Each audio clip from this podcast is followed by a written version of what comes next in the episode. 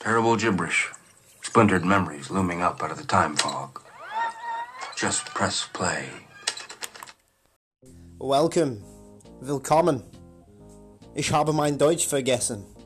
Bienvenue, bienvenido, bienvenuto. It's terrible gibberish. I'm going to be your host, Michael James Bailey. I'll be guiding you through the gibberish. The clip that you heard at the start of the show was from the 1993 cult classic film Fear and Loathing in Las Vegas. Johnny Depp's portrayal of Hunter S. Thompson. Terrible gibberish, splintered memories looming up out of the time fog. Well, the show's not all going to be gibberish. A bit later on, we'll be talking to the one and only Stevie Howard about his experiences in the world of Northern Soul. But for now, my pal Tom's been in touch and he's sent us a little ditty for the show.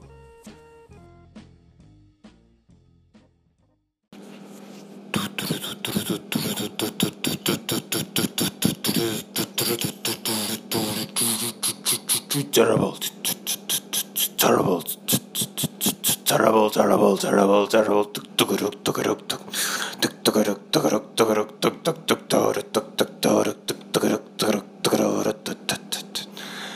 Terrible, terrible, terrible, terrible, terrible, terrible, terrible, terrible, terrible gibberish. Well, thanks for that, Tommy lad. I think we have a theme tune.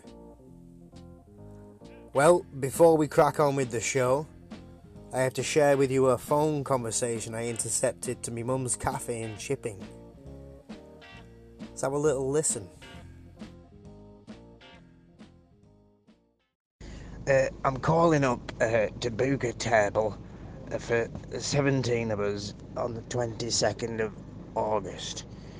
Uh, eh, it, it, it, it, it, it, eh, m- m- my wife, you see, she, she's had a hip replacement, uh, uh, as you well know, and uh, she struggles to step over things. So, i i i i if you could make accommodations for her in your outside toilet facility, it would be greatly appreciated. Now, it, it, it, it, it, it, it, it, it, it, it, it, my son-in-law, you see, he, he's one of these vegans. So, uh, if you could make accommodations also for his peculiar eating dietary restrictions, it would be most greatly appreciated. Now, it, it, it, it, it, it, my three sons, you see, they, they are big eaters. So if you could see your way to providing at least one hot pot and a vat of gravy for each of them, it would also be greatly appreciated. Now, it, it, it, it, it, it, it, it, it, it, my son-in-law, you see, he's one of these blacks. It, it, it, it, it, I mean, it, it, that's besides the by, really. But uh, if you could see your way to booking us in for 27 of us on the 22nd of August uh, 2020. It would be greatly appreciated. Uh, uh, this is uh, Reginald Rogerson uh, thanking you kindly. Thank you. Well, that was certainly, uh, yeah. I'm sure we've not heard the last from Reginald Rogerson. Anyway, that's enough gibberish for now. I'd like you to take to a conversation I had with Mr. Stevie Howard mid August in his home here in Lancaster. Stevie's home was uh, delightful pictures of gypsy wagons on the wall, acoustic guitar on the settee. And it really was a great conversation. Stevie's, Stevie's got a really great story to tell. So I invite you to sit back, relax, and enjoy. Here we go. I'm here with the uh, the one and only Stevie Howard, legend of the uh, open mic scene, all round good bloke, and uh, champion Northern Soul Dancer 1984. How we doing, Stevie? Not too bad, my friend. All right, good stuff. Yeah, I guess we'll jump right into it. I'm love to know how you got into the Northern Soul scene and how how it went down. Well, it all probably started when I was a kid. I fell through a roof, 50, ho- 50 odd foot. Smashed up really, really bad. I was in hospital for six weeks. I was in a coma for six days. I came out of the coma, asked the nurse in, on the ward what the record was he was playing on the radio. And she said it was everything, everybody's kung fu fighting. I said, that's fucking awful. I'm not going to sleep." Two days later, I came out of the coma. Six weeks later, I was back at home. For 18 weeks, I was bedridden downstairs in my parents' house because I couldn't get up, I couldn't walk anywhere. Uh, the brain was still swollen and uh, I was suffering from vertigo. And um, in an afternoon, the old black and white films were on Fred Astaire, Ginger Rogers, Gene Kelly. Aye. But the ones that impressed me the most was the Nicholson brothers. The Nicholson brothers. Right. Uh, they were cotton club dances, and uh, I just love the style of which they were dancing, and the footwork and the timing, and the gravity that they used to to uh, excel in this dance. And it was absolutely a beautiful thing to watch. And it was the one thing that caught my eye whilst I was going through all this recovery. Yeah, yeah. Uh, and then when I got to uh, where, I, where I was getting a little better, which was probably about 13 months later, uh, one of my friends came round for me and asked to uh, asked my dad if it would take me to the disco at the Lancaster City Football Club. So uh, we went, and whilst I was there, there was a, a girl dancing to this piece of music that I'd never heard before and she was dancing from side to side. She was doing cartwheels. She was going into backdrops to the time of the of the music and spinning round. And I was just absolutely mesmerised with what she was doing while she was dancing to this music. So I went over to her and I said, "What is this music you're dancing to?" And she said, "This is Northern Soul," and that was my first introduction Yeah. to the music. But I sort of related the music to the dance steps because of the four bar, Yeah, yeah. because I was counting the, the four bar and the eight, Hmm. doubling up onto an eight and a 12 and a 16, and the way she moved her feet or Yeah. quickly moved her feet to, to whatever rhythm Yeah, was yeah. going down. So, um, all that was being played. So I fell in love with with it, with it um, and I asked her where this music was uh, being played and where she'd learned to dance like that, and she said the Wigan Casino, which was on Station Road in Wigan. Yeah. Uh, so I uh, I went back to school after the summer uh, of the following year after the accident, and um, there was a lad um, called Kenneth Holmes. He he was uh, he was at the bottom of the the the hallway leading to the gym, and he just went into the splits and he came up and he, did, he was spinning round on one foot, and he stopped there and he said to me, "Can you do that?" And I said, "What the fuck did you just do there?" anyway, he, he said, "Oh, I'm into Northern Soul and that." I said, "Well, where would you learn to dance like that?" Yeah, yeah. And he told me it was our ladies' youth club, which, which was at my school Yeah, yeah. which I didn't really, I knew, didn't know about him. And then um, as I became more and more interested in this music, and Hmm. uh, he invited me down to, to a Monday night session, Right. which used to start at seven o'clock till half past ten. Right.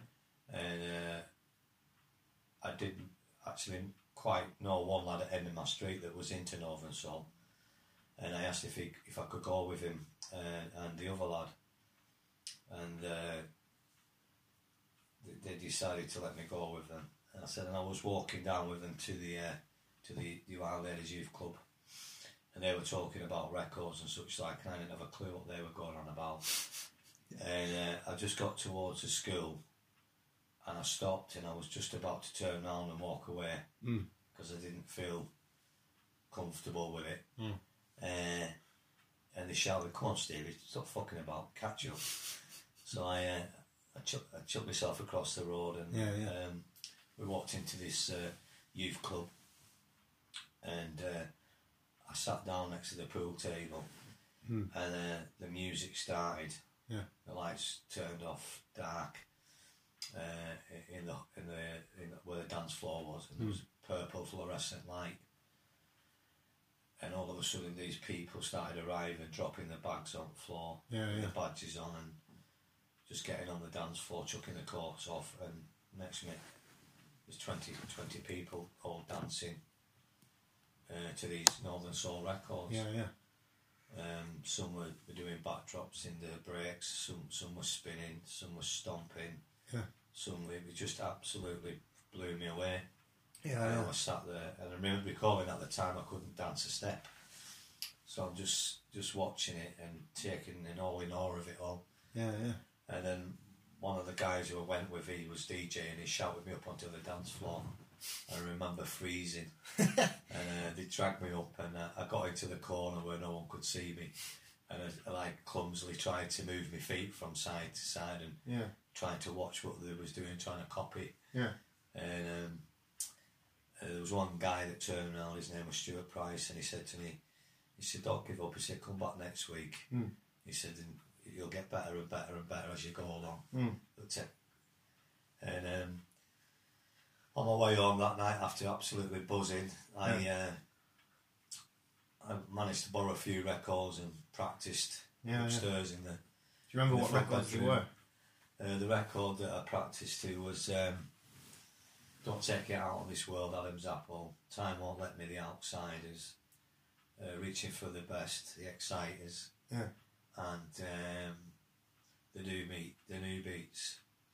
Uh, so, and then I, obviously I started buying records. I bought What Judy Street. Yeah.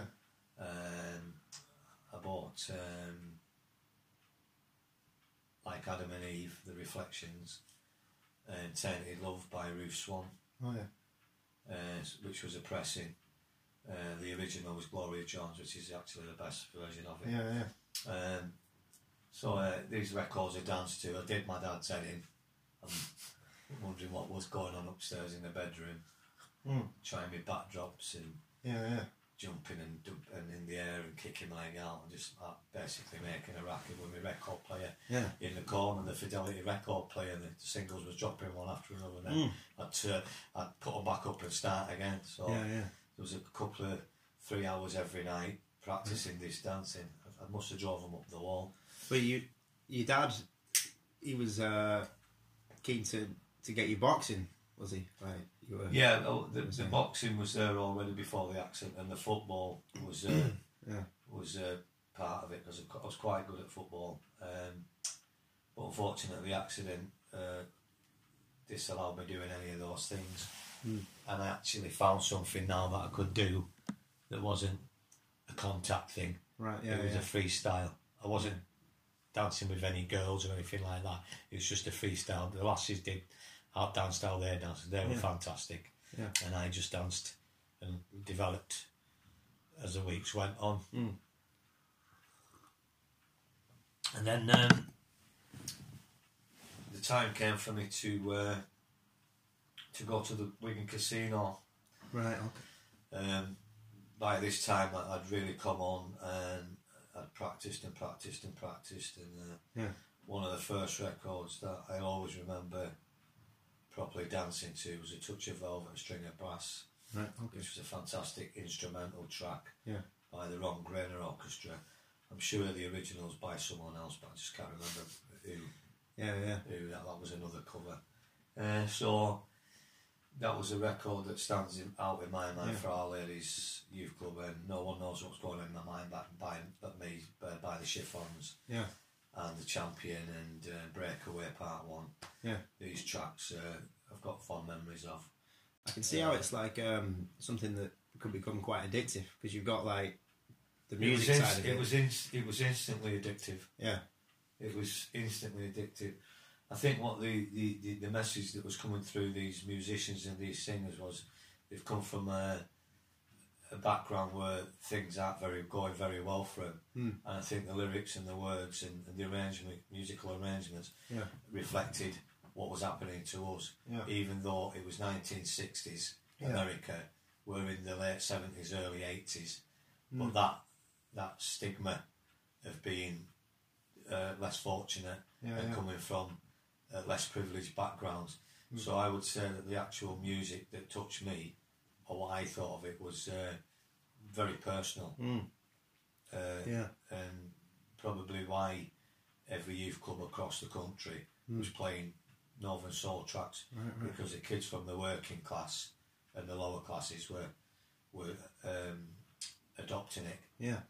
because it, they resonated with the lyrics and they resonated with the, the Yeah. arrange, musical arrangements. And there's different styles of and different areas where these records came from. Right. And so I think that was a, a big influence on me. Yeah, yeah. And um, and obviously all the other lads and lasses from all over the country that converged on uh, with Casino every Saturday night. Yeah, yeah. They get there for 12 o'clock. Um, I was lucky enough to get a job um, in the casino. Mm. So I swept up after the heavy rock sessions in Mr. M's, went through the doors downstairs, put the shutters on. Keith Mitchell, the first DJ, who was an originally a torch DJ from Stoke-on-Trent, uh, he, uh, he had a bad leg. Uh, He was disabled, and I carried his records and I put them under the deck. So when the first record was being played at the casino Yeah. every Saturday, or all his night, which was once a month or on Friday night, Yeah. Oh, that would be me putting his records there, and I would be sat there with the the, the my, my friend Mark Fort Farley and the two girls from Wigan, Jackie Platini and Josie Chorus. Yeah. We'd be sat there as that first record was being put, played. Going back to the first night at Wigan Casino, uh, it was a must to uh, go up the stairs and look over the balcony Yeah. and the casino had a, a unique atmosphere. It was the place was alive. This old Victorian Georgian building had come out, come came, became uh, like a, a magnet of of electricity Wow, and yeah, atmosphere. And, um, and I remember when I looked over the balcony for the first time, there was the two fluorescent lights, one above the stage, and then one at, at the back of the room where I was looking from. Um, my memories were there was a cafe right behind me on the balcony, and then on the left hand side was Spencer's, where you could buy trousers and uh, vests and badges. Right, Oh, okay. You got Uh, all year. So, and then round the other side, you went down the stairs Yeah. uh, at both ends of the balcony, and at the bottom of the balcony, at the bottom of the foot dance floor, was the record bars, which was really a bar with pe- record dealers there with all the boxes of records. So the records were being bought and sold Yeah. as the night was uh, progressing. Right. And then uh, I went onto the dance floor for the first time. I had leather sole shoes on.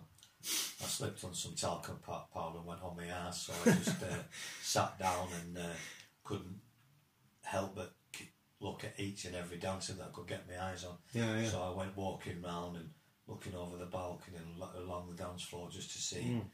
different styles and Yeah, yeah. and um, everybody had their own little routine what they used to do Yeah. they'd have their own space if you bumped into anybody you said sorry Yeah. and and the the, the, the, the respect was uh, you know Yeah, yeah. gi- given back to you and it was just a, a chord that we had on the dance floor Yeah. um, you're uh, downstairs. It wasn't too much of a pecking order. Mm. People just dance where they want, where, where, where they wanted.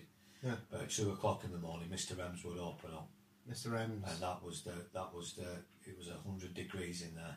Right. Absolutely, the, the uh, condensation would drip off the ceiling. Oh. You'd be absolutely soaking wet through dancing. Yeah, yeah. But the en- the energy that was created through that music Yeah. this was up tempo records, hundred mile an hour uh, tracks that um, you you would just uh, throw yourself into, and uh, you would. Uh, it was a form of escapism, escapism, and not only that, um, y- you just uh, all your troubles and all your problems from your everyday life that. It will just drift out of your head, and, and Yeah, yeah. your body ca- became a self-expressional Yeah. piece of work that you were putting into your dancing. So Yeah, yeah. it was an art form in a way, and and the, and the, and the better dancers, the, the, the lads that were into the karate, and um, that were fit fanatics, Yeah. uh, and the girls as well. Um, very athletical dancing. It was Yeah. very uh, full on Yeah. and um, you know it, it, it was probably the best way of self-expressing yourself to what, what the music was telling you Yeah. and how you felt about it and it Yeah. was just a beautiful thing to see Yeah. either a lad or a lass Yeah. really into a, a track and really developing a style of dancing Yeah. that was unique to that person So how did you like from those first times of like going to the casino, getting the records? Like, how did you develop your own style? Did you have to? I, Uh, um, I I went back to the, the, the Nicholson brothers. Hmm. Um, I had, for some reason, after the accident, I had like a photographic memory. Yeah. I could see something done once, and I could do it. Yeah. And I could take off people. Hmm. I could watch other dancers and pick up straight away what, Hmm. what they were doing and their techniques. And the one uh, lad that fascinated me the most at Wigan Casino was a lad called Sean Gibbons. He was also from Lancaster, Right. and eventually we became good friends and travelled everywhere together. Yeah. Uh, but he, he had a technique of doing like a, a karate kick, Yeah. and he'd kick his leg out, and he'd move his body to the side. And as he kicked his leg out, he used the gravity to pull his leg across his body, drop into a backdrop, come up off the floor. His legs would spin, Mm. stop dead. He'd start spinning, and then he'd drop his arms behind his back, and he'd pull him to the floor Yeah. and the technique that he had for doing that was absolutely just superb, Yeah, yeah. fantastic to watch. Um, Was this the same lad who encouraged you? You were saying like you learn how to do the splits. no, no, that that that guy was called um, Kenneth Holmes. Mm. Um, that that going back to the Our Ladies Youth Club um, because when we started going to Wigan, we still went to Our Ladies Youth Club, and I couldn't do the splits. I saw I saw four or five different people do the splits uh, at Wigan. It was a, it was it was a main part of your dance routine. So when the break came in the record and you went to the floor, Yeah. and did your floor work. The splits was involved in it, Right. Yeah. or the half splits. Um, so what Kenneth told me because he was a karate uh, champion, Mm. he said, "What you've got to do, Steve, is just throw yourself down into splits." Right. He said, "You just got to do it," Yeah. and he said, "Things will rip it back of your leg." Right. But that means you, you've got to do that to be able to Yeah. so Open um, up the space. we, uh, I just did it one night. I threw myself down. and I felt my leg rip, Mm. and I got up and I thought, "Oh fuck, Yeah. killed myself." Um, and he, he- he, he said, "That's good what you've just done." He said, Yeah. "You got to do it again next week. Right. Let it heal for a week, and then rip it again." On pain, no gain. Hmm. So, the, so the second, yeah, no pain, no gain. So the following week, I did it. I did it, and it absolutely uh, twice as ten times more than the first one. And Hmm. I remember I was uh, getting out of bed to go to work a couple of days after the second time I'd done it, and my dad said to me, "What the bloody hell have you done to your leg?" and I said, oh, "I'm learning to do splits." splits. If God wanted you to do splits, he'd have made you a lap piece of elastic band, wouldn't he? You fucking idiot. Fucking stare at your leg. I said, anyway, he went and got me a can of Raljex and I sprayed my leg with Raljex. I said it burnt like fuck, but it didn't hurt as much. anyway, yeah. The Raljex came with me to Wigan the following week and I Yeah. just sprayed my leg up and danced. And then when I went back to the, the youth club for the third week, I just looked at him. I said, "Look, if it doesn't work this time, I'm fucking giving this splits thing up." Yeah. I said, "My legs are a fucking mess." And he said, "Well, if you want to learn to do splits, you've got to go through it." Anyway, well, dancing, I thought I was absolutely shitting myself. Mm. Anyway, I threw myself in, I threw myself into it, and I went straight down, and I came back up, and nothing happened. Yeah. I said I did it again and again and again and again. I Yeah. did it to every record for rest at night. I was that proud of myself. It was Yeah. the Yeah. elation of conquering this Yeah. thing. Yeah. And then I suddenly realised something which probably would be important to a lot of people. If you put your mind to something, you will achieve it. You will Yeah. get there Yeah. you just your discipline's got to be come before everything and, Mm. an- and anything and I, I, I- it learnt me that that one thing just learnt that silly thing Yeah, yeah. learnt me that Yeah. and uh, I thought then once once I was able to do that that I probably would become one of the best dancers Yeah. at the Wigan Casino. Yeah. And, I- and then I went to work then. I perfected my spinning. Yeah. I perfected the floor work. Yeah. I perfected, I dev- developed my own style when I went to the floor.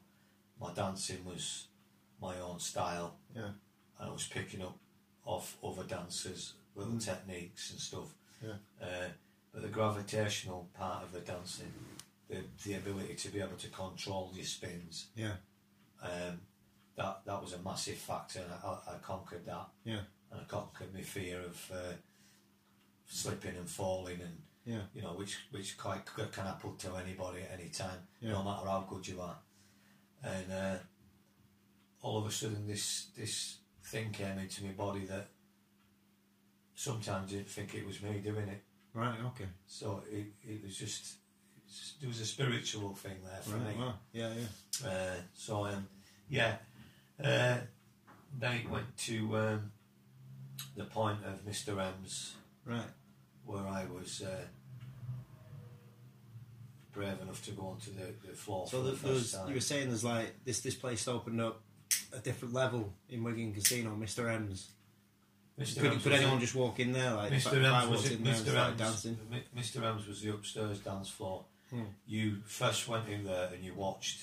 Hmm. You didn't go on the floor because you had to be at a certain level Right. to get on that floor. So if I just walked in Other- there, or- otherwise, you would have just looked an absolute divvy, right, and that's what they called you. right, This isn't for divvies, this room. yeah, This is for your seasoned Mm. lads that have, you know, your karate experts, your fit Yeah. fanatics, your lads that did sight, lads who were fit Yeah. were on that floor because you would stand out like a sore thumb. yeah, You would look the the lollipop, yeah, and uh, you, you didn't go on there, and it would be people that you you you you hung about within there who you met every week who were your friends. They would say to you, "It's time to get on there." yeah, And uh, it was actually my friends from Scotland, my Ed- Edinburgh friends, yeah, who said, "Steve, it's time to get on there now. Get Yeah. on there," because they could see obviously what I couldn't yeah, it wasn't like video cameras today where you could look at yourself and, and see Yeah, you, yeah. You, you couldn't see what you was doing you could admire and You were getting respect feedback. everybody else yeah. Yeah. but the feedback was quite big and it, it, he, he said it was time to go on and I, and I went on in 1980 right, was the first time I went on the, Okay. the dance floor at Mr M's and then week by week I worked my way up Yeah. to the front the competition was on its way and I knew it was uh,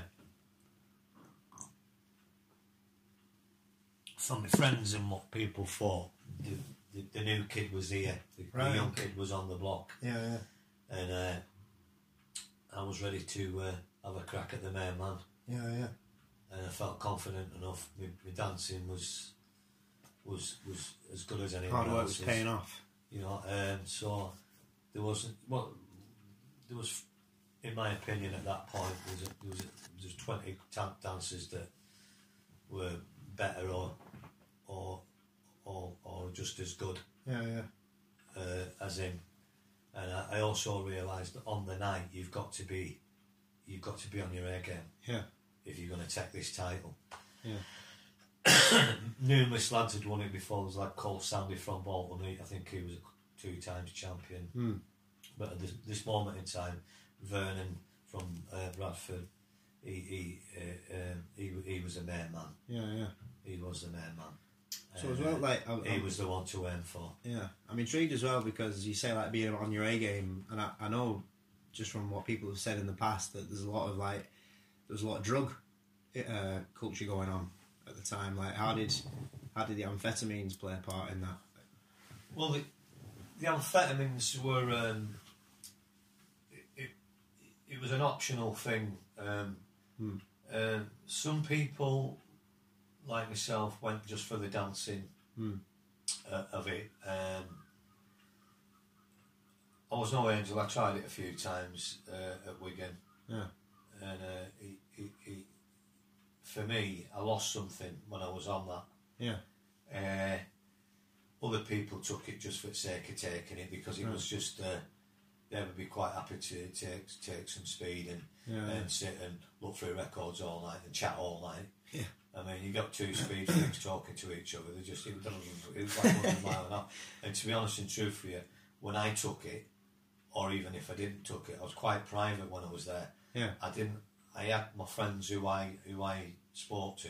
Yeah. But when I was on the dance floor, I wouldn't speak to anybody. It was just I about the just, dancing, I about just the about the, I was in my own zone. Yeah. I was in my own space, and I wasn't letting anybody come into it. Yeah. I was just there for one reason, one re- reason only, and that was to it was a release music. from everyday life, the working life. Yeah. Um, there wasn't much money about, so uh, yeah, we took a couple of pills th- to get us through the night. yeah, yeah, We did. I didn't need to because I was naturally fit and healthy, and I didn't Yeah. really need, need that. But I did go into that little world for for a time. yeah, So the the, the stuff we were, were messing about was it was a Backstreet Blues, Phylon, Right. uh, Pink Champagne, Hmm. that was Pure Fat, uh, Dexedrine, Durafet, Hmm. you know whatever was going, yeah, whoever had whatever they had, we'd, we'd, we'd take that yeah. but I seem to have lost. I lost something. Yeah. Uh, I- in a way, I probably, you know, it's it's like cheating, isn't it? So, uh, so yeah. And it wasn't until two or three years later that I realised that I didn't need it in the Yeah. first place. Maybe you were saying because like you, when you were dancing, you, you you said that it was like a spiritual experience, and maybe on some level, like the drugs interfered with that. It did Pure definitely. spiritual yeah, experience. Yeah, yeah, it did, it did, and it took me quite some time to to realise that. Um, I'll explain that a little bit better later on. Yeah. Um, so um, the competition was on its way. I was up up at the near the front of the Mr. Rens, so that indicated that I was obviously going to go in for it. Yeah, yeah, So I decided that I would go in for it, and I got to the semi-finals. Yeah. And uh, I didn't get through. Um, so there was a bit of a, a rear up about it. Uh, the Yeah. lads from Scotland and other people like got on his case and that the DJ's case who was judging the competition. Right. And said Stevie should have gone through. He should be in final. yeah, And uh, after a, a bit of kickback, um, he did approach me uh, towards the end of the night and said to me, if you come back on Monday to the May Day, all day, he said, there's going to be some more hits, I'll put you through. yeah, And I just basically told him, I said, fuck off, you're not bad. uh, what if I get to the final? What happens then? yeah, I'm not going into a final where I'm going to look at cunt twice yeah. and basically told him to fuck off. Is But anyway, that was that. So, uh, Vernon won the final. Uh, So it sounds like there was a bit of like underhanded. the, the, A bit of an underhanded thing going you've got on. you've got an established dancing champion, and and, and then wasn't gonna like some young kid just take him, even though he could. Yeah, yeah. I probably was the favourite to beat him. And you knew it by this point, like you, I- you, you were. I confident. never, I never once, in all the time I was dancing, thought I was better than anybody. Mhm. I thought I was as good, but I never thought I was better. I never, I never bragged about it. I never showed off. I just, Yeah, I just was at that level. I just found myself at this peak yeah, yeah, uh, at 17, and uh, I was I was fit fit enough and fast enough Hmm. and brave enough to to, to, to take take anybody on, yeah, yeah. but not not in an arrogant way because I knew you had to be on your A game. One mistake and you was gone. Right, yeah, yeah, As simple as that. Uh, and I think overall dancing all round, I think he made more mistakes than me. right, okay. So that gave me the edge if Yeah. we was to ever meet in a final. yeah, Um, so it wasn't meant to be.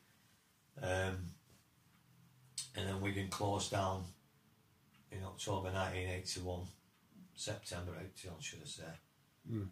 Uh, after numerous last nights, but Yeah. the very last night uh, at Wigan Casino, um, it was very, very emotional because there wasn't that many people there right, okay, which you thought they would have been. yeah, But I think people had- that had been the week before thought that was the last night, and then everyone got all confused. yeah, yeah, But the very last night with the casino, memorabilia was being took. They were taking ashtrays. They were getting bits at dance floor, trying to take bits, just, just trying to take whatever they could of the place Yeah, yeah. to remind them of their their coming of age and their um, their time there. Yeah. And uh, I remember um, the last three records that we played every week was "Time Will Pass You By," Right. "Long After Tonight, tonight Is All Over," Mm. and "I'm On My Way." They were the last three records played every weekend Yeah. every all nighter since it started, and um, they were entitled the three before eight. Right. And the very last night they played the three before eight, and then he played one more record, and he played it twice, maybe three times, Yeah. and it was called the Jades and where it's at, Right. and he played it three times, and uh, then the actual nighter came to an end. Yeah. This is eight in the Very- morning. It was very emotional. People were crying. It was holding on to each other. And I remember coming out of the casino for the last time. And I was walking up Station Road and I had two cigarettes in my, in my pocket. and I had um, a book of matches, an embassy book of matches. And I got I looked back and I could see people holding on to each other and crying. And I remember walking to top of Station Road and there was a bus shelter and there was a lad and lass in it. They was holding on to each other, and I remember the girl saying to her boyfriend, "What we're gonna do now? Where we're gonna go now?" Yeah, yeah. And he asked me for a light, Yeah. and I give him a light, and uh, I looked at him, and I said, uh, "I hope to see you, you two again sometime Yeah. at another all nighter maybe." Yeah. Yeah. I said I could feel myself filling up with tears. Yeah.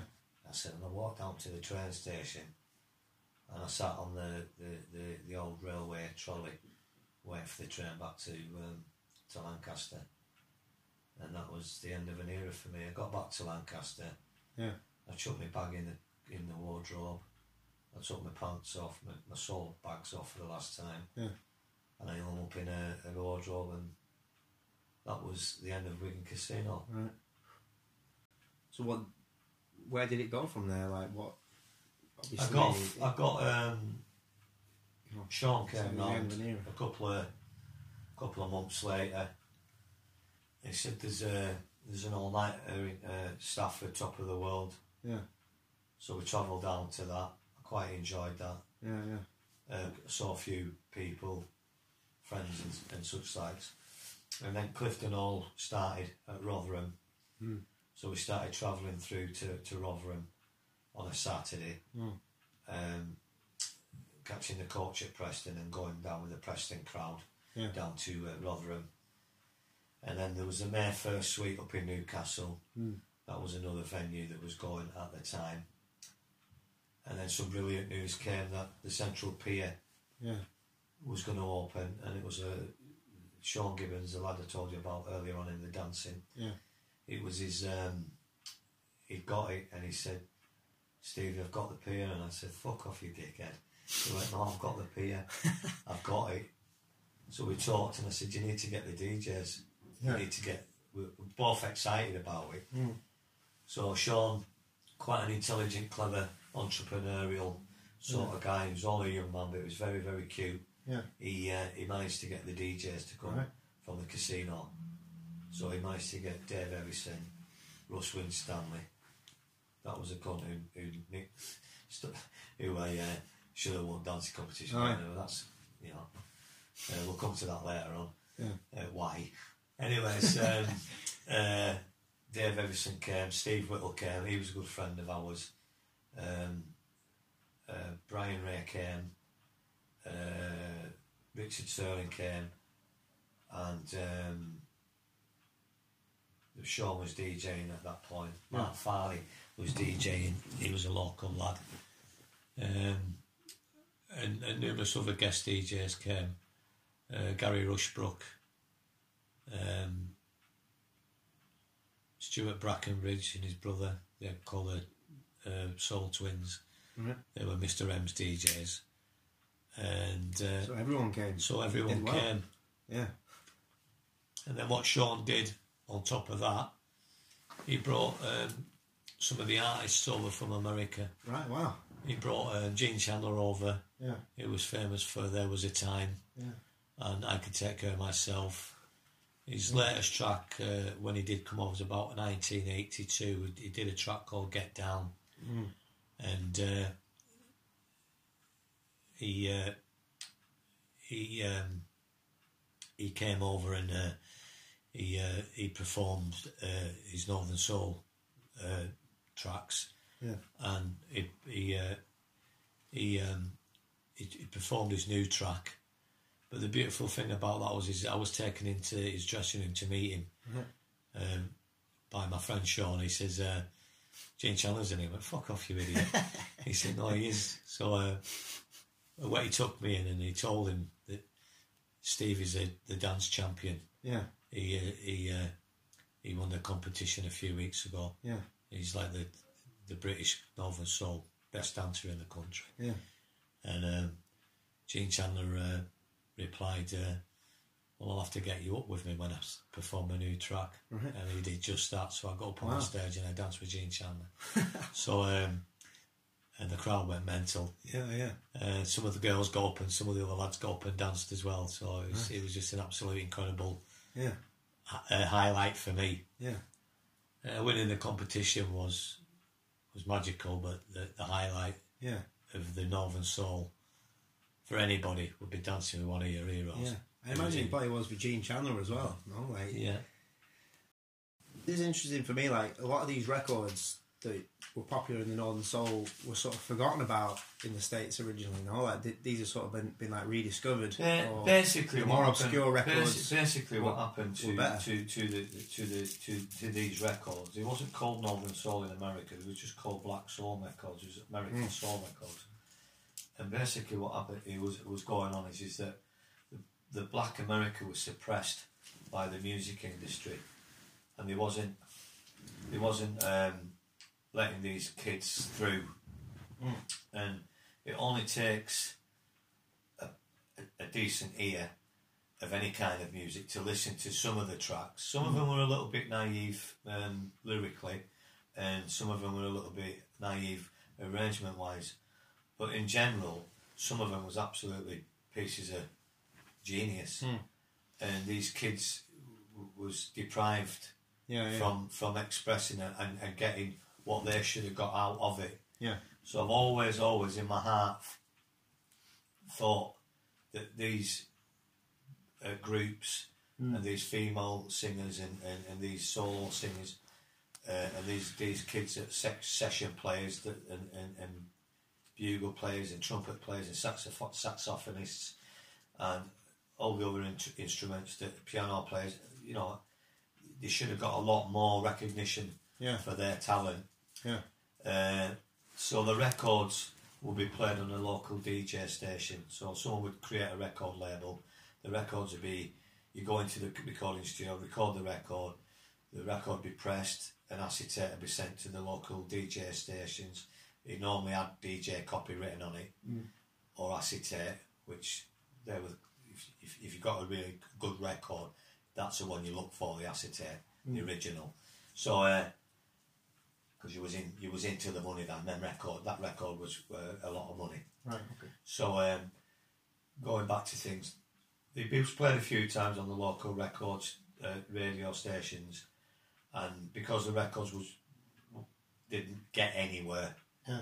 they uh, they were thrown in the vaults. Right. So they kept the vaults at the um, at the uh, record labels would keep, Hmm. but our vaults were the records that wasn't what the white Americans didn't want Yeah.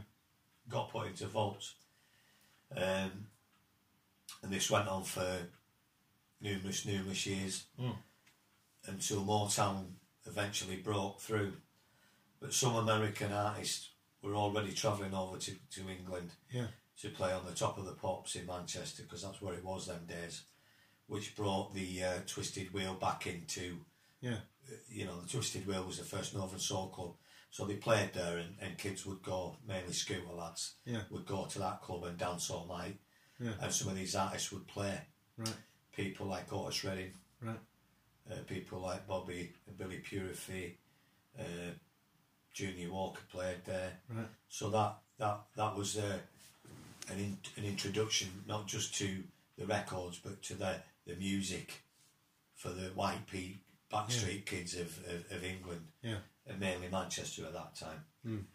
Um, so yeah, that's that's basically how I feel about Yeah. the, the, the musicians and the artists that created created what we Yeah, call yeah. no, it was Northern Soul, but it was American black soul music. it's all sixties, Hmm. and then we move into the seventies, and then the eighties was like your modern uh, records, Yeah. uh, Philly Simon and, and, and, and, and people like that. So they, Yeah. they, they, there was uh, they were the new modern, which caught on at the casino Yeah. and he's still going strong today because people love modern soul Yeah. just as much as northern soul. But the two go together. So normally when you've got a venue, you'll have a northern soul room and you'll have the modern soul room. I see. You know, or they'll or they'll cross over. Yeah. It- Or uh, DJ will play one or two of them, or in the northern on the northern, because they were that well well produced and arranged and people loved it. So Yeah. that, that was it regarding the records. So what sort of record like thinking about competition for yourself? Like what sort of records stand out in your mind around that time?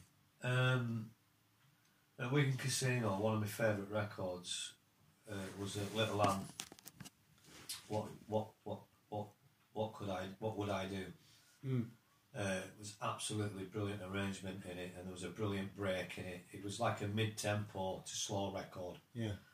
but it gave you a chance to put in like a really good work work rate uh, Yeah. that wasn't fast. That you could, it was just like a like a crawling type style of dancing. Yeah. And when I used to kick my leg up and bring it across my body Yeah. and drop in into a semi backdrop and then come up in the air and I, I'd be spinning on one foot Yeah.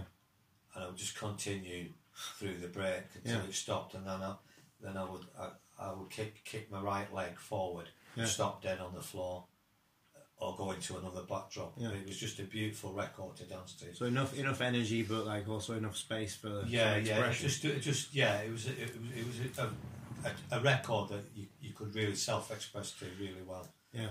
And I remember coming off the dance floor at Wigan, and I to a round of applause. Yeah.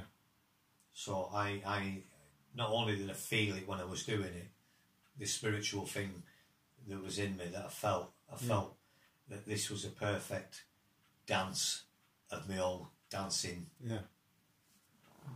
life. Uh, so, yeah, it was it- that was special to me that, and obviously it's special for the people watching. But to get a round of applause coming off the dance floor, it was quite, Yeah, yeah. quite, you know, it was quite special. Yeah, yeah. So um, that, that that always sticks out in my mind. That one. Yeah. Uh, the other records played at Wigan, uh, I would say um, Gino Washington. I don't like to lose. That was quite a big record. You call them floor packers, Right, Hmm. yeah. Hmm. and that was. So if the DJs had a copy of that and they played it, that floor was packed. Oh yeah. Um 'cause your mind, the vibrations was another floor packer. That was Yeah. quite a fast tempo. So even one. idiots idiots like me could dance to it maybe. The OJ's I Love Music was Yeah. a, was another big floor packer. Yeah. Hmm. It was all feel good uh, tracks, and uh, the kid the kids uh, resonated and, and were straight onto it, straight onto the floor, and people would chuck things down bags and just run onto the floor when certain records come on. They were that excited at that they'd gone all all that way just to listen to that one record. Right, yeah. So if there was if there was upstairs or they was doing something, they would just stop dead where they was and they'd run straight onto that dance floor, run on to literally run onto the dance floor because they didn't want to miss it. Yeah. Because they might not ever get to hear it again until the following week. Because not Yeah. all the records that they played at Wigan uh, were accessible. You, you didn't have. They would have these uh, rare records that no Yeah. Mm. one else could get hold of. So the only way you would get a chance to, to listen to them was to, and you might be waiting around for hours till that one track come on. Right, yeah, yeah. Uh, there was one that I I uh, I used to love dancing uh, to. Um, was um, Rainchild or the Astral Trip, Mystic Astral Trip, Moves, Mystic Moves. What once they, that they were the ones that made me run on tip floor. but when Little Anne came on, I just oof, Yeah. it just blew me. That was like a five o'clock in the morning record. That Right. So you, you were just getting your second win now, and you, you're being a you know the records the DJs knew to slow the records down Yeah. and then bring them back up again, and Yeah. it was just they just knew it was very very cute and clever how they how they arranged they put the records together for the sets. Yeah. So it, it was really yeah it was a really special time.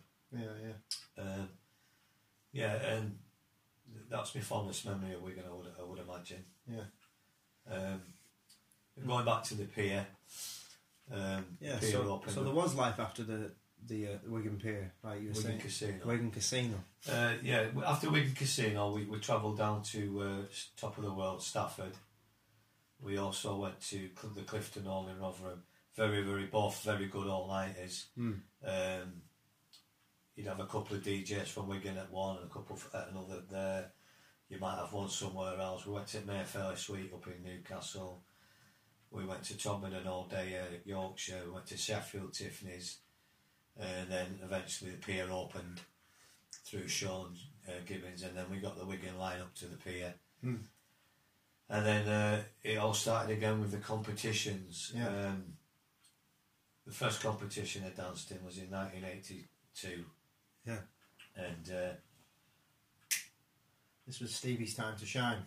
so this this was me leading up to what was to, to, to, to be possible for me later. Yeah. So I entered the dancing competition, and uh, the final then was danced on the stage, and there was three of us that got to the final.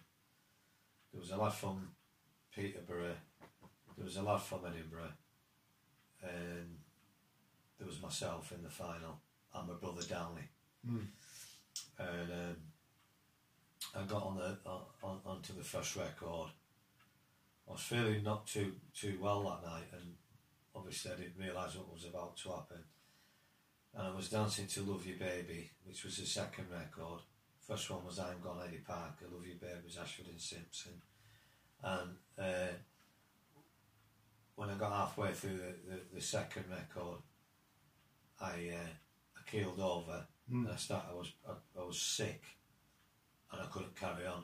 Mm. So I was halfway through the second record of the final of the biggest dancing competition of my life Mm. and I've thrown up and and, and um, I was literally couldn't get up. Hmm. Uh, I went home about an hour later. I blown my chance, and it turned out I had glandular fever. Oh no. So I was I was laid up for, for weeks and weeks and weeks. Mm. Uh, in fact, it took months to get get right. So my big my big chance had gone. Mm. The following year, I was training. I was coming back. Started feeling good again. Yeah. And then I, I had another accident. I fell off a scaffold. I hit my back, Mm. and that put me out of the, the, the competition the following year which I would have loved to have danced in that because Vernon turned up. Oh right. So the Scottish guy, the reigning champion, and the old the ex champion from Wigan Casino, Yeah. who was meeting up. the only regret wasn't getting him in the final, Yeah. so I was absolutely gutted. But in all honesty, I was there the night they danced the final, and I, in an all honesty, in my personal opin- opinion, and I'd studied a lot of dances, I actually thought Vernon had, had beat him Right. Yeah. but he got it again, so he won it twice on trot. Yeah. And I actually thought Vernon had beat him. Uh, it wasn't to be for another 12 months that I was going to get another chance to uh, go for it, so Yeah. um, I uh, I started training in February. I started running two miles in the morning, two miles at night. And I was doing 100 sit ups and 100 press ups every day. Wow. And I was going out dancing 100 squats, 100 sit ups, 100 press ups. And I was going out dancing every night. I was going to um, scarf weight on a Monday night, on a Tuesday night. I was going to uh, the RIB club in Preston Mm. uh, on a Wednesday night. Uh, I'll be going uh, to um, down to Morecambe to the Broadway on a Thursday. Uh, I'd go to Our Ladies Youth Club. On the Sunday, I'd go to Our Ladies Youth Club. And on the Monday, I'd go to Our Ladies Youth Club, Yeah. leading up to uh, to this competition. And so I, I was out nearly every night dancing Yeah. and I was training. So by the time April came, April, May, I was ready to go. I was, I was super fit. Yeah. Um, I didn't do weights. I just natural training, swimming, Yeah. uh, and running. Uh, so I was I was good to go, uh, and obviously the all nighters were on every week Yeah. leading up to to the competition. So I, I was quite very very f- very fit, super Yeah. fit. I, was, I probably I did, probably didn't feel as fit as I was when I was seventeen. Mm. You know, so I'm going up to twenty two now. Yeah. So um, oh, t- yeah, 22, 24, between twenty two and twenty four. So I'm coming up to. Uh, a good. I, wa- I was fit, but I was more experienced and I had Yeah. more, more uh, in my abattoir. Yeah. So abattoir. isn't it? Whatever. it's- You, s- you put the word in. Don't tell me that. anymore. Uh, uh, so. Yeah, so I, I, wa- I was strong I wa- I was, and I felt good. Um, Determined as well by the sound coming of it. coming into it, and I bit, and I, I was I, I kicked myself and beat myself up over uh, the first one because I could have been going for the third championship, so I could have been three Yeah. times champion. Uh, so anyway, leading up to the, the, the dancing competition on the night, my brother was already in the final because he danced uh, the week before. I wasn't at the all night of the week before, but he was there, so he was already in in the final.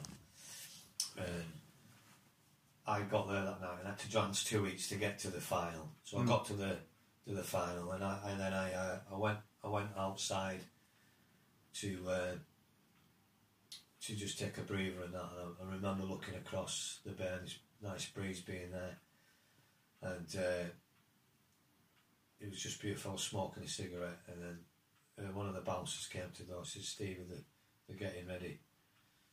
So I went into, uh, into back into the, the pier, and there was a dance floor right at the front of the pier. Yeah. It was a warm up room, and uh, I said to the bouncer, I said, "Uh, "He said half three they- they're doing they're doing it." I said, "Right, okay."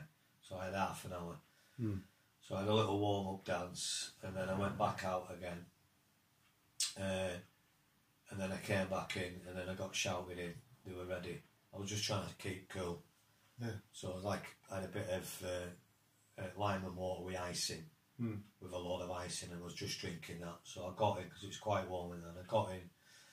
And then the com- uh, as I was walking towards the stage, uh, walking towards the, the dance floor, because this time it, the, the, uh, the they changed it from going on the stage to on the actual dance floor. So the dance floor was cleared, and uh, as I was walking towards the dance floor, the guys from Scotland's friends were there, and one of them stopped me and says, "We've been watching you warm up tonight." He said, "He's got no chance." Yeah. and thought a little bit about a bit about about before the the competition. So I just said to him, "What will be will be. The best man will walk off there." Yeah. and that's all I said. And I went on the dance floor, and the music started. I think the first record was uh, the Artistics. Hope we have. I think the second record was Ashford and Sis- Simpson. Love you, baby. So you didn't get to choose the record. No, the records, and then the third record was uh, I'm Gone, Eddie Parker. Right. So my brother was there. He was. I wasn't looking at anybody. I wasn't looking at anything. I wasn't looking at what the Scots guy was doing or the other lad from Peterborough that was in the final. Hmm. And at the end of the third record, I was just picked up and put straight on stage. Yeah. And I picked me hundred quid up. And I shared it. I gave half of it to my brother. Uh-huh. Yeah. And I became the Northern Soul Dance Champion Yeah. at last. So I walked outside. I was absolutely soaking wet through, and I walked outside. I was patted to death on the way out. Yeah. The whole place went mental because half of Lancaster and Morecambe must have been there. There must have been four and a half thousand people in there that night. Yeah. So I walked outside and I walked round the back of the pier and I was looking over towards Grange. I could see all the lights, stars were out. It was absolutely beautiful. Hmm. And my little sister came out the room. She brought a towel. She sat next to me and she said, How do you feel, Stephen? I said, I feel good. She said, How do you feel up there? I said, I never like being in competitions because when, I was in, co- when I'm in competitions, I feel I've got, s- like I've got something to prove and, I- and it, it, it, it, it stiffens me up and it, it freezes me up and it, I don't Yeah. feel free. Mm. She said, "How do you feel when you're dancing anyway?" I said, "I feel I feel God's presence. I feel this beautiful thing comes over me, and it, it, it gives it, it, it- it gives it gives a pleasure I can't explain." I said, "But don't you fucking tell anybody I said that." anyway, that was my sister. God love her deeper safe she's up in heaven now. Yeah. But um, she also loved Northern Soul dancing. She danced every chance she could and Yeah. she loved it. And my little brother Darley, who was a year younger than her, he he, uh, he came out the following year Yeah. and um, he went to the Carlton and uh, we worked on a move, a back somersault into the splits. Yeah. And um, we were just sat in house and talking about, and he, he was more bothered about me turning up Yeah. because he didn't want to dance against me. uh, but I actually thought he was a better dancer. Yeah. But everybody to their own. But he, he was my, you know, Sean was the one at Wigan that, that, of, that I, I love watching him Yeah. and I thought he was as good as anybody. Uh, but Downey was somewhat special. Yeah. Um, anyway, the day of the competition, which was was- was twelve months later, was at the Carlton. It had moved from the pier to the Yeah. Carlton. So um, uh, he set off for the all nighter, and before he went, "You better not turn up." I said, "I'm not coming." I told him. I'm not coming." so he's he's gone, probably with the thought of me turning up Yeah. in his head, because it was his it was his big chance and uh, I was sat with my dad, and my dad's looking at me, and I'm looking at my dad. The clock's ticking. So what time will competition be? So it'll be three o'clock in the morning, or just after. Hmm. well, you go down and see how it gets on. I said, you go down. You got something? He said, he said, no, you go. You know, you know exactly. You you, you go and see see if he's done it. He couldn't wait to find out Yeah. because he's already got one champion. He's got one. he's got one. Uh, made him proud, and then he's he's- he's hoping for the second one to Yeah, do yeah. the same. So uh, caught the taxi down. He paid for it. Walked upstairs. The rec- competition had started. I saw him do the back somersault into the splits, and uh, I just walked out. Got the taxi back. Yeah. I just heard the crowd roar, and that was it. And it, it, it I didn't even wait for the result. I said I knew, I knew he'd win it. He'd won Yeah. it. Yeah. So I've got back and I, and I walked in and I just sat there. I didn't- I just went in the kitchen, made a brew, didn't say nothing to him, just walked back and just sat on the chair and sat looking at the television. man. and he went, What's going on? What's going on? Anticipate. I said, He's won it. Yeah. Yes, he won it. uh, we were jumping up and down in, in living room, uh, uh, our, uh, uh, our house on, this, on the marsh. Yeah. So uh, yeah, when he come back uh, the next day, he got a bollocking, and then I was stood there with my hand out. I said what? I said fifty fucking quid lollipop. So I got me hundred quid, and I got it twelve months later. yeah. He got hundred, I got hundred. No, it, it- you have an amazing story, Stevie, and like you were there, like at the heart of this while it was it was actually happening. But like, do you think there's there's any future for like Northern Soul? Maybe not even just that kind of dancing, but I feel like we don't express ourselves in the same way these days. No one's that committed anymore to dancing. You go out on a Friday night and people are shuffling around, but there's no real real dancing that goes on. Do you think there's any any hope Well- for that spirit? Well, after after the kids came along and, and such like, um, the dancing sort of eased sort of eased down bit by bit, bit bit by bit, And there was a couple of clubs in Lancaster where, on the back end of me and my brother, there was some top dancers in Lancaster. Yeah. There was some breaking crews in Lancaster, break dancers. Right, yeah. So they, were- and and not only were they part of a crew, they was all individually very very good dancers.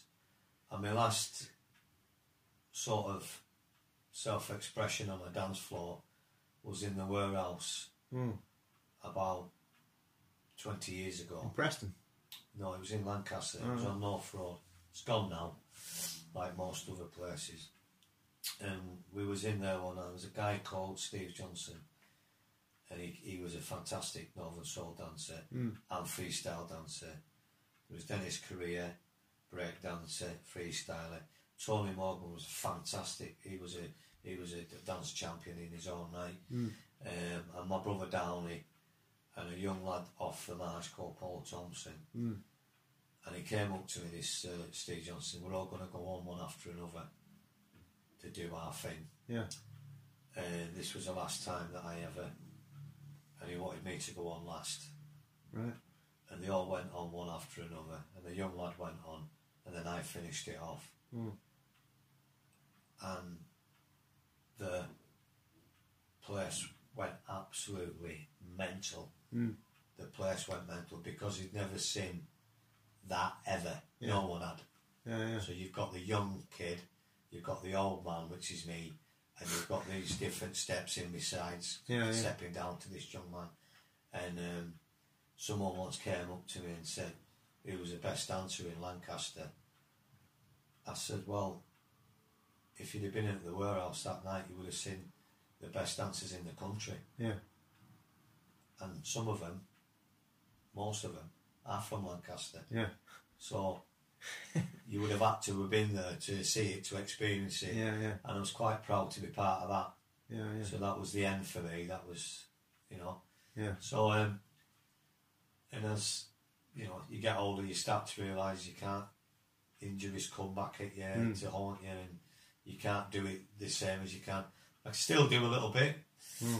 just about, but nowhere near on the on the level of them days. Yeah, yeah. So uh, yeah,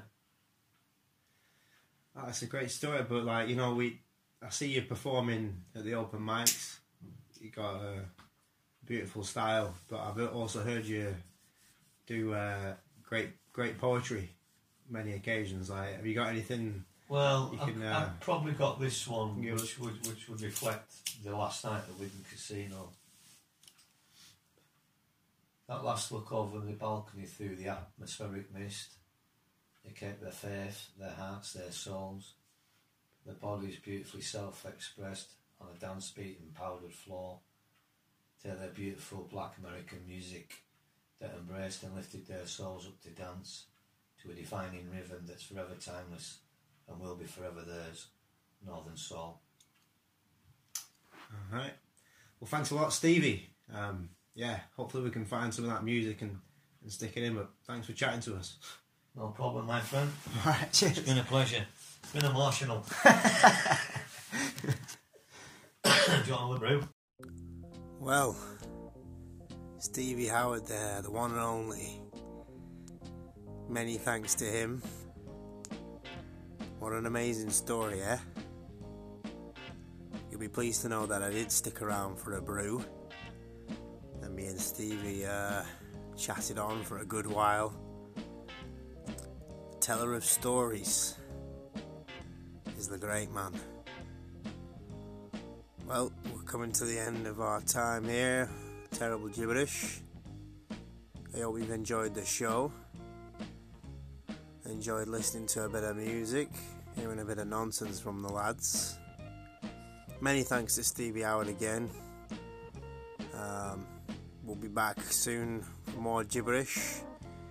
But before we go, here's uh, a Holden with a mysterious train story. See what Holden has to say.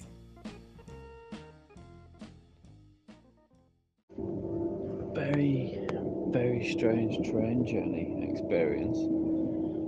Ticket guy comes along, looks at me, says, "All right, mate, where you going?" I said, "Oh, Granger over Sands." said, all right, just checking where everyone's going. Gave me a smile and on his way.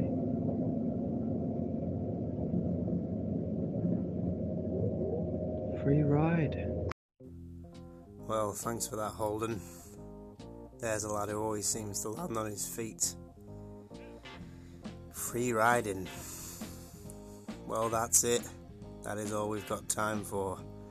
Join us next time for more nonsense, rubbish, boulderdash, blather, blether, drivel, gobbledygook, mumbo, jumbo, rot, tripe, hogwash, baloney, bilge, bosh, bull, bunk, guff, eyewash, piffle, twaddle, poppycock, fooey, hooey, malarkey, and dribble. Here on Terrible Gibberish.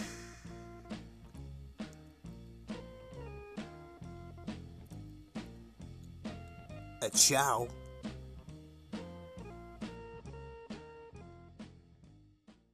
Reggie Rogerson again. Uh, I, I'm just calling because I must. Str- I'm calling. I'm talking to them now, dear. I'm on phone now to them. Uh, I'm on. I'm on phone. Uh, sorry about that. I must uh, stress the importance of the outside toilet facility, as my wife. You see, uh, uh, uh, mm, uh, my wife. You see, she's on continent. Uh, I don't I don't know if you know or familiar with what that is, but it means that when she has urine in her bladder, she can't control her, her urinations. Uh, it, it, so I must stress the importance of the outside uh, toilet uh, for the occasion. Uh, this is Reggie Rogerson. I'm much obliged to you.